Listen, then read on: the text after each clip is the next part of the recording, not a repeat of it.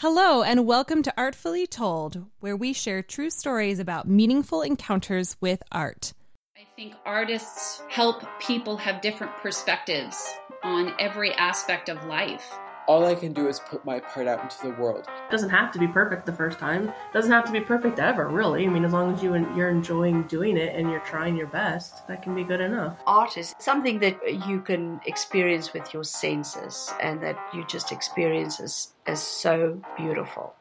Hi, friends. Whether you are just getting started or you're a seasoned professional looking to up your game, I have an exciting opportunity for you. Did you know that I am actually the creator of 10 different courses online that range from ballet, jazz, tap. They also include a mindset detox course and two stretch and tone courses. So if you're looking to start a new hobby or get a little bit fitter, or you're looking to do a deep dive into your mindset and really perform a true detox, I have the course for you, and I would love to help you out with that.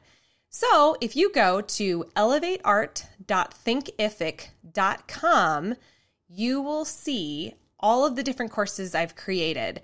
You don't have to step in a classroom to take your first dance class. I teach a signature 20 moves in 20 days course that allows you to learn 20 steps in just 20 days. It's a lot of fun. We have a great time together.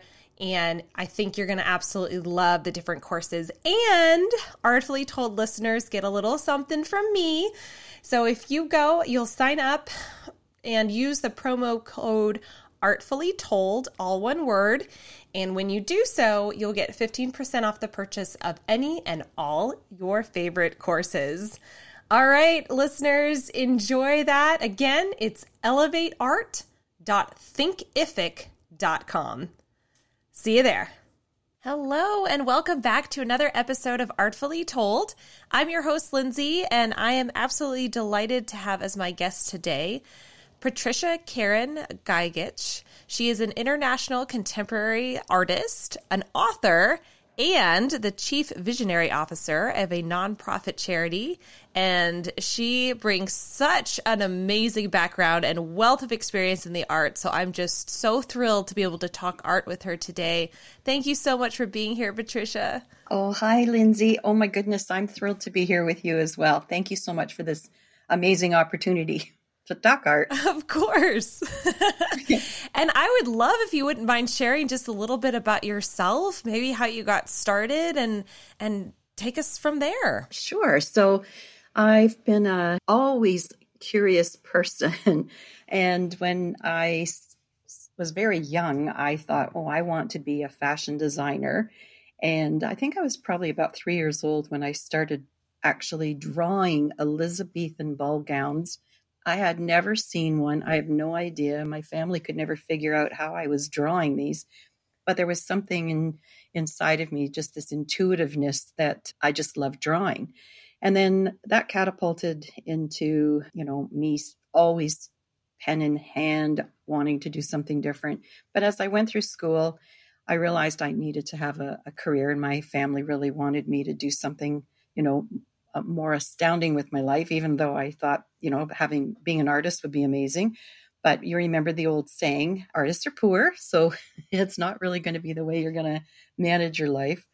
So I, I did actually become involved in finance and I joined a bank. And by the ripe old age of 25, I was probably one of the first female bank managers here in Canada. And I ruled with, you know, 92 employees and I, I sort of was climbing the ivory tower. But at the same time, I was still doing these more surrealistic ink drawings, sort of the Salvador Dali style.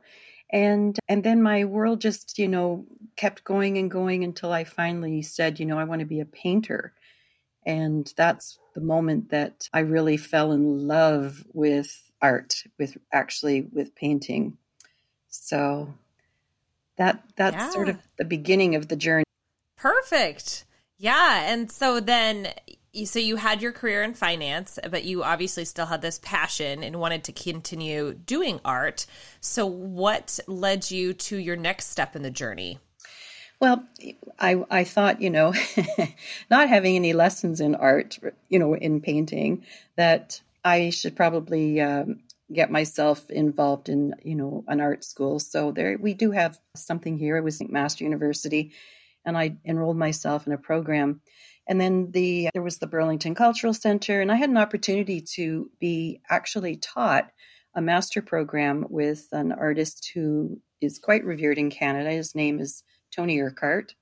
And he was also teaching at the University of Guelph. So he had invited me one summer to um, come out, and as they were doing different tutorials and whatnot, I was really feeling, you know, this this place that I felt very comfortable in. And then it was not until 1999 when my husband decided that we should take a trip to France. And that was really the beginning of my my most synchronous part of my life. In order, there was a little apartment called the Sunflower Apartment, and they always had an ad in the newspaper. And my husband called the ad and he said, you know, we'd like to go and stay. The gentleman who owned the home said, sure, have your wife come and see me, pick up the keys. I'll share everything about it. so we did. And I, I went to his home and oh my goodness, it was an art gallery basically. He had three floors of amazing paintings and said, Would you like a tour? I said, Yes.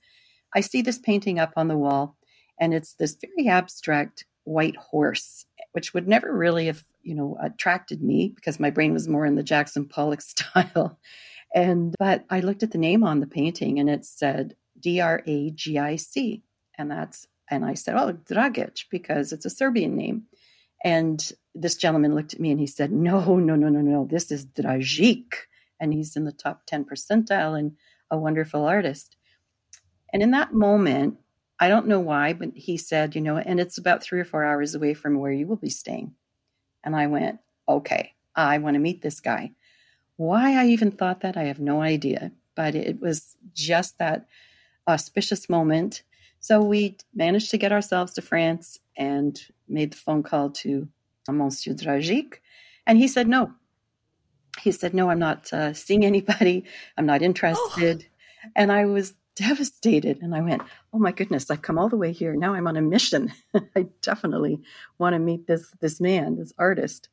And finally, we called back and he agreed. And uh, we went to the little fifth century village in Provence and when we met him, I sat in complete, absolute disbelief because when we got up into his atelier, he was showing me pictures of himself with, you know, very famous artists. And he had also exhibited in some of the, you know, most beautiful galleries in, in the south of France, in Avignon, as well as Grenoble, and with Christo and Picasso, and he knew all of these people, and he he was part of that top ten percent. So I I was realizing that this man had made an entire life, his whole entire career, flawlessly dedicated, you know, to art and the study of art, and that inspired me. So as we were leaving back to our our car, he said, and he does not speak English, only French and Serbian. so thank goodness um, I had some high school French, but my husband speaks Serbian, so we were able to communicate quite easily. And he said he said three things. He said, "What does she want? Does she want fame? Does she want money, or does she want the truth?" And you know, in that moment, the response, of course, was the truth. And he invited me to come back six months later for a week and this is back in 1999. And he said, But you're going to have to learn to speak some better French so we can really communicate and talk about the art. So I spent 38 hours over the course of those few months with a tutor trying to up, upgrade my, my French. And, and then we arrived, and that was the beginning of a long 20 plus year relationship. I've been back and forth to France many, many, many, many times each year studying with him and just could not even begin to tell you how precious that decision was and how, you know, accepting he was of me. Yeah. Oh my goodness, what an amazing story. I love the way that that oh my goodness all came together, but I just kudos to you for being so bold and brave and exactly. really putting yourself out there. I mean, that's that's fantastic, but I, you know, my goodness, just to see that painting and then go, I need to meet this person and and be persistent about it and then wow, good for you. And then what an amazing opportunity to learn from somebody like that. I mean, yeah. My jaw just sort of dropped when you were talking about, you know, all of the basically his circle of influence and friends. I mean, you're learning from masters. Like, how cool is that? well, the the shock for me was that he who he was. You know, at that time, you know, very revered. And I thought to myself, there's just no way that I even, why should I fit in? And yet, you know, it's that very precise feeling that we just have that intuition and, and it sits in our gut that if I'm here, I'm meant to be here. And that's for me that karmic piece. And I also realized after, you know, the first week I was with him, he had never actually taken anyone under his wing. Beaux-Arts had invited him in Paris and other uh, schools to teach, and he had refused. And he's actually quite an eccentric person. Of course, he would have to be. And uh, in that uh, period of time, I was so humbled, but he really took me to a place of like tabula rasa, where it was like the blank slate. He he basically said to me, Patricia, you know, you might think you know what you know about art, but he said, in order for me to actually um, give you the truth, he said, and, and and share all of this with you, you have to go to zero. And if you can't do that, if you're going to fight me along the way, it's not going to work. So I, no matter what anyone can say, when you are in front of a master at this level, you close your eyes and you say, You've got it. And I did that. I, I really forgot everything I knew. And what he did was he started teaching me with the Matisse palette, which he had been taught himself. And this Matisse palette he had manipulated. So basically, he had created his own um, version of it. But in order, this is sort of interesting, it was always Rembrandt paint, oil is how we started and we never spoke about the colors. Everything was done by the number. So, for example, if he wanted me to combine, you know, two particular colors, we would always say just the name, the number. So it'd be 231 and 156 or 568 and 231 and 107. So I I had to really memorize the palette by virtue of the numbers. And and then we were able to you know to work so it was it was quite a challenge i do recall going there one particular time and he had an opening at one of the galleries and we went to the opening and then i spent a few days in the atelier with him and he had given me pastels and i had never used pastels before and he gave me a book where it was one of his books that was filled with his own his own work and he pointed to one of the paintings and he said, Here are six crayons. I'm going to show you quickly how to use them with a razor blade and and whatnot. And he said, and here's the paper. And t- tomorrow I want you to bring me your version of this particular piece. I thought I was going to die. I mean, he gave me six crayons and I looked at all the colors and I thought there's no way under the sun. So I we finished our, our work with him that day and I started working and it was probably 4 or 4:30 in the morning when I finished the piece.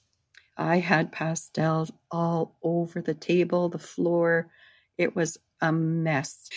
And we rolled it up and that morning went back to the atelier around nine o'clock and he opened it and looked at it and he closed it and put it aside and I thought, oh my goodness, like I've done a terrible job.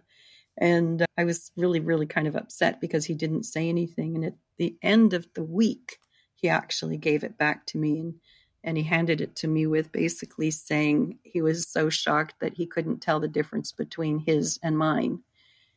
And and that's Whoa. when he that's when he made the decision that he wanted to continue teaching me. And um, then he asked me, and on it was probably the next trip there to write a it was either I can't remember how many thousand words or two thousand word, could have been more in French, and he wanted me to write exactly what I felt art was about to give my own dissertation, and but I had to do it in French, and again I stayed up the whole night, and I wrote every conceivable thing. I had dictionaries. I had whatever translation I couldn't think of in, in French. I was making up words. Oh. And then I took it into him and of course he read it. And but we we are the very, very best of friends. And I just you know, I just feel this was beyond a just beyond a blessing in life. And I think about in 2012 or 13, he invited me to have an exhibition with him the two of us. It was the only time I've exhibited with him in Seoul. And we had, yeah, it was just one of those, you know, perfect moments in your life when you have exhibited with the master. Yeah. Oh my goodness. Those are incredible stories. Ugh, I'm just enthralled. Oh my goodness. Okay. So I'm just really interested because you mentioned that, you know, he's never done this before and conceivably maybe not since either. So I'm wondering what about it, what about you was do you think was that he saw this spark that he was like, yes, she has what it takes or she has the dedication? I mean, obviously you had already gone out of your way to meet him, but mm-hmm. I'm just so curious because uh, you know, and obviously you have you had talent, but I'm just wondering like what spark was it that he saw do you think of like yeah i need to teach her it's I, it, yeah in fact why, that's a really great question because about two years ago uh, of course you know i've i have i have won many awards for my work and i've been recognized by different um, organizations and and one of them had asked me to provide do i have anything like a you know, a curation or anything from Monsieur Dragic. And I said, no, I don't. So I called him and I said, would you mind writing something about, about me, about my work? And he said, of course. So he did. And uh, it, it, it was quite long. And the translation was basically that he had never met anybody who was as, he said, first of all, humble, but that had such a desire and my passion exceeded everything around me and he said just the way I my temperament was one thing. He said you're you're very wise and calm, but mostly he said you were you were so in love with no, the knowledge, just wanting to know what all the you know the bits and pieces of of life are actually about. That he said it uh, it was a trigger for him in his own life. He changed his style once or twice while over the past few years, and he said he was he was actually influenced by my courage and he also said because i was female believe it or not he did have a, a group of psychiatrists that were also painters from germany that used to come every year every two years that he would host a few days and give them you know some support and lessons. But he'd never taken on one individual at any point in time for the full length of his pretty much half my life. So I think I, I, was pretty humbled by by his words, but more than anything, it was this passion. He said he he felt it, and he as the first trip and the second trip and the third trip and the fourth trip went by, I didn't prov- provoke him. I I didn't push any buttons. I was a sponge, and that's what really I think fueled even more because then he started to introduce me. Oh, this is a good story. You'll like this, Lindsay. One one of the visits, he wanted me to meet Pierre Humbert. So in the south of France, of course, there's this clique of, you know, the the older artists. Now, many of them were famous at that time, but as history has gone on, they lose the profound. They don't always stay in that highest rank because there's new artists, there's gallery changes, you know, the history in the south of France changed in the art world, but certain people make certain choices. And he invited me to meet Pierre Humbert. Pierre Humbert was actually one of the gentlemen who who entertained some of the other artists there, including Picasso. So when we went to his home, which was out in the you know in the beautiful paysage, we had a lunch and he said, I want you to sit in this particular chair. And I did. And they were, he had another couple of artists with him that came to meet me as well. I was a bit of a novelty to everybody. and I remember sitting in the chair, and the first thing Pierre Humbert says to me, he goes, and they do not speak English. And he said, Ah, Patricia, he said, you know, this is Picasso's chair. This is where his bum would sit, and no one sits in this chair. And you can sit now and you can feel all of the energy from Monsieur Picasso, but also open your eyes and look at the land. And it's, I mean, it is the paysage, it's rolling hills. And he said, Do you see this particular, you know, area? And I said, Yes. And he goes, This is where Picasso saw the blue nude. It was the rolling hills of this this land that was the impetus for him, the, the inspiration. And so they sat and shared many stories that, you know, I can't repeat them because I don't remember them. And I, you know, they were just of the moment, a lot of jokes and songs and things that they would do. And then I went into the atelier of um, Pierre Humbert. And again, you're standing in the you're standing in the source of history, where a it's a privilege because I know there are probably if there's a handful of people on the planet who have ever been stepped into those rare, iconic, you know, caves where all the genius exists. It's like I was in the most perfect think tank. I, I couldn't, I had to pinch myself to even imagine I was the person standing here. And that, you know, sharing that story just kind of makes me again think about the influences. And I became really interested through Dragan's Eyes with an artist by the name of Zao Wou-Ki. And Zao Wou-Ki passed away in 2013. He was born in Beijing and decided that he wanted to become an artist probably by the age of 10. But he went to Paris and he studied in Paris and he actually traveled with some of the, the more very, very, like Pierre Soulages. He was friends with Pierre Soulages and he traveled to New York with him in the 50s or 60s. And that's when he changed from sort of a calligraphy to this abstract calligraphic work. And I, for the very first time that I ever saw his work, I was insanely smitten. I mean, I it's like you walked into I could walk into his his painting, into the into the words. So I've spent the last 20 years studying most of Wu work and trying myself to develop my style based on that influence and that's where I'm at right now. yeah. Oh my goodness. This is just the coolest thing. I I'm just uh, so inspired and in love with these stories It just wow, what amazing opportunities. I'm so intrigued and by sort of his methods and and how he was teaching you and sort of and, you know, even these sort of like 24 hour challenges or whatever you want to call them but you know like here's this this somewhat impossible task go do it. And you figured out a way to do that. And it's interesting to me you know you were you were talking about in his own words he was talking about he appreciated your passion your hum- humility and everything. And i'm sure so much of that is so much of that is the willingness on your part to also be a blank slate. Because I think on some level that could have been challenging. You know, you you've come in with a certain set of experience, but you were so willing to you put that aside just to learn from a master. And so,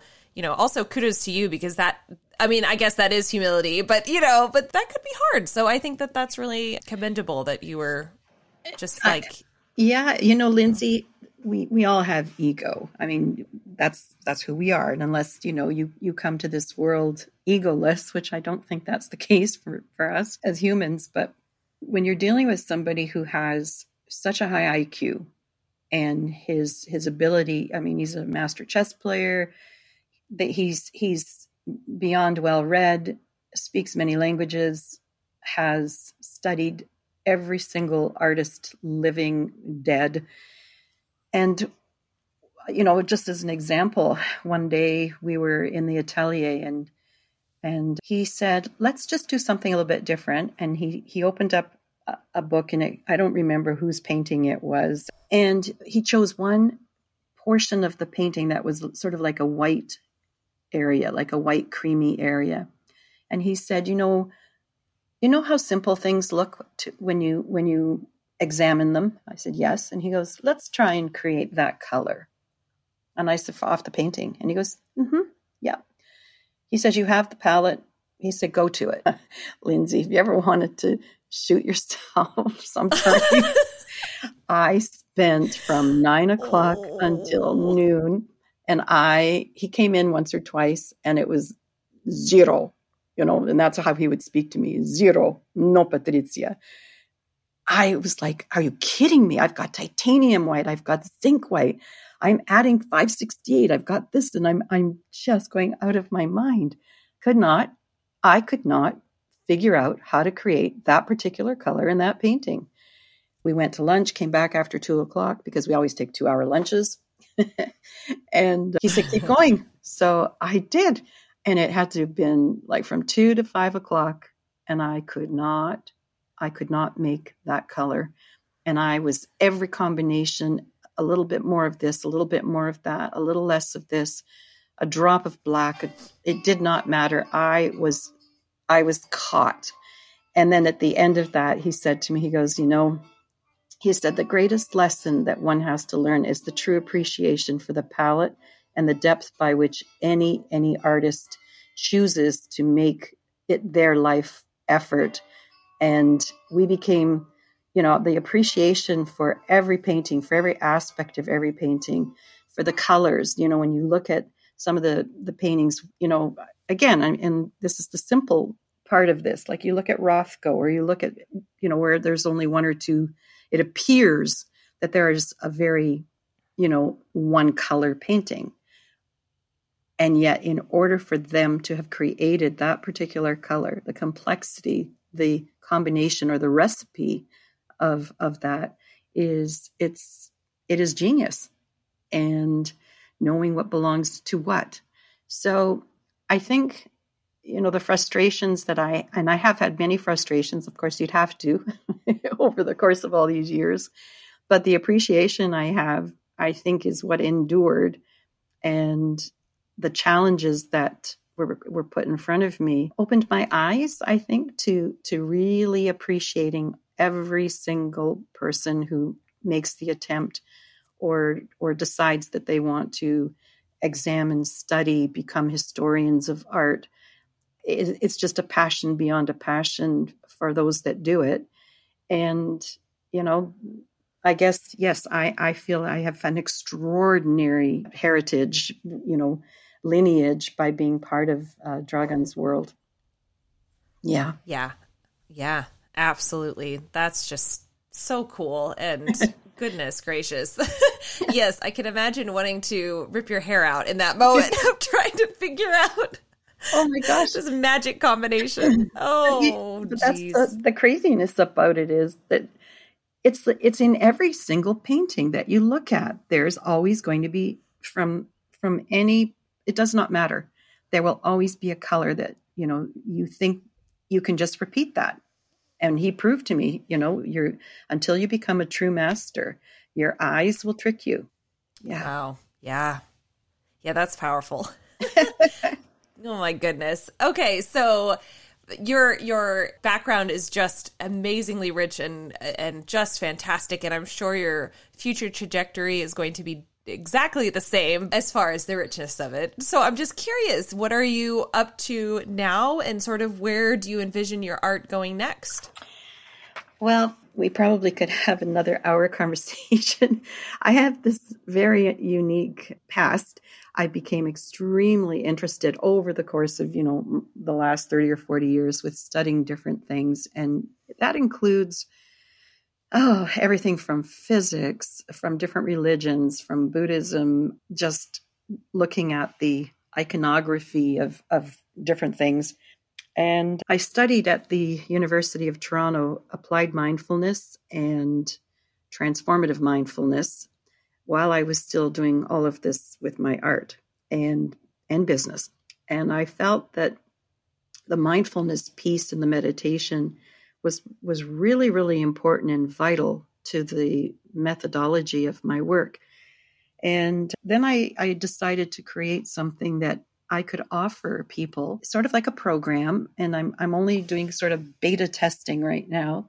I, I've done a few and they've turned out quite lovely. It's not really art as healing, but there is a a refined inspiration.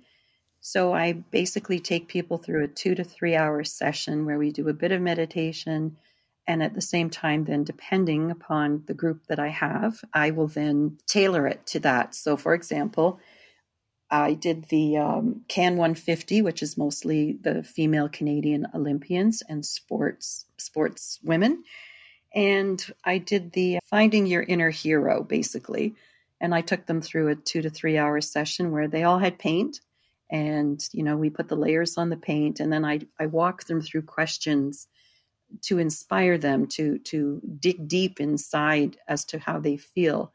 Where there are no mistakes, but I like to think that people don't give themselves permission to experience their own wisdom, and that when they do, the results are life changing. So everyone so far who I've done this with has has really pushed me and encouraged me to to offer it. So it's the karmic art experience is what I'm calling it. And I was I've been very fortunate also in my life having an opportunity to help people and serve people. And I was recognized by the uh, it's the WXN, the Women's Executive Network in Canada, the top 100 most powerful women in Canada. It's the organization that I have actually been nominated to, and I've won four times. So I've been a three three time four time nominated and winner, winner of the top 100 most powerful women in Canada. And then in 2018, I was inducted into the Hall of Fame. And when I when wow. that happened, thank you.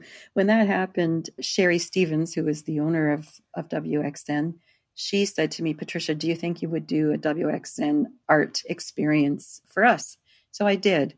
So I had, you know, quite a few of the top 100 women in Canada on the on the Zoom call, and I took them through the karmic art experience.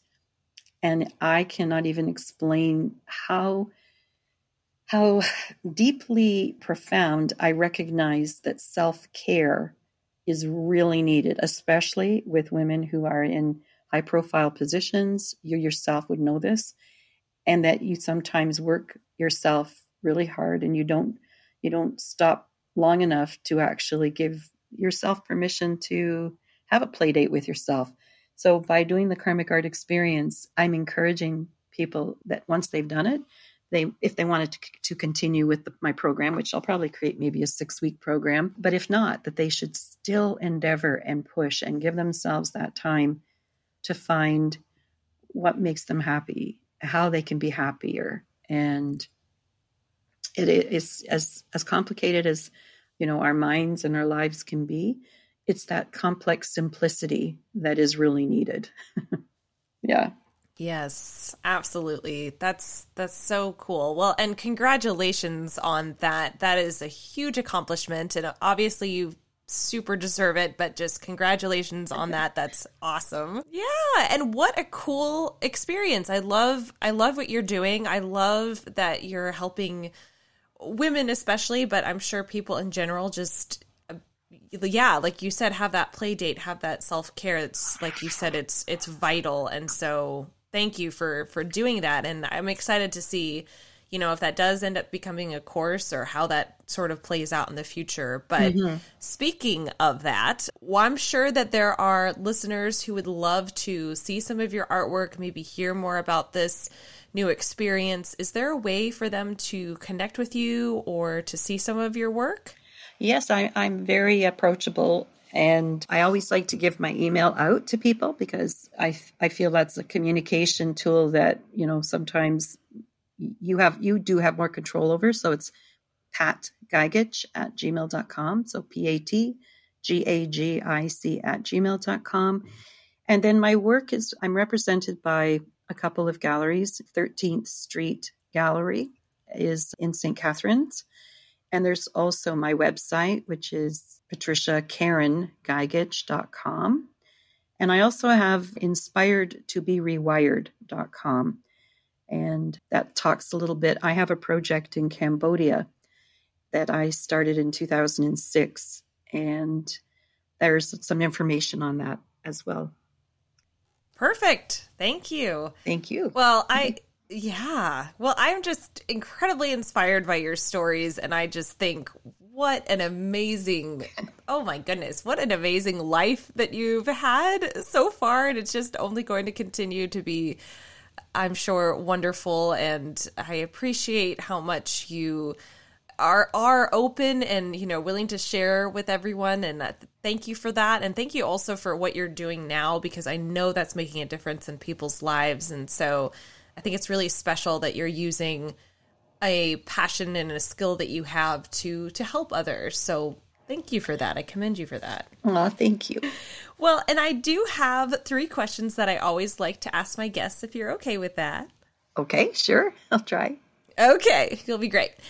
First of all, how do you personally define art or what is art to you?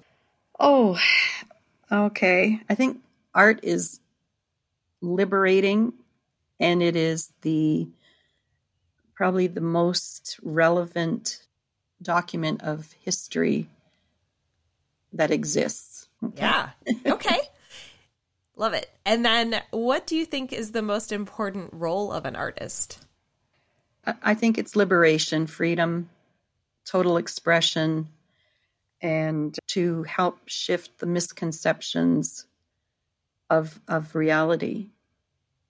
And it's an opportunity to interpret whatever it is that you as a human being are here are here in your own path to experience. And yeah, to, to, it's it's the artist's journey. Yeah, absolutely. And my final question, and I'll define my terms a little bit, but do you think that art should be inclusive or exclusive? And what I mean by that is inclusive referring to an artist who puts their work out into the world and provides some context behind that, whether it's a title or show notes or just context somehow of the inspiration. Versus exclusive, referring to an artist who puts their work out there but doesn't provide context behind it and basically it leaves it solely up to the viewer to determine what they will. Wow, that's a powerful question because that's like chicken and the egg. Indeed. yeah, I, I'm in I'm in both of those mindsets. So first of all, I I oftentimes think that a piece of work that I've completed deserves a title because I want to express and acknowledge the that moment. So I will do it, but I'm also in the in the family of it's my expression. I, if I wanted to write a book about something, I should write the book. The art should stand alone. It is its own word document, and it's for the person to to see with their eyes and interpret. So again, there, that's yeah. I said I'm sorry, I can't give you uh, one or the other. It's both. Yeah, no, that's completely fair. I love it. Okay.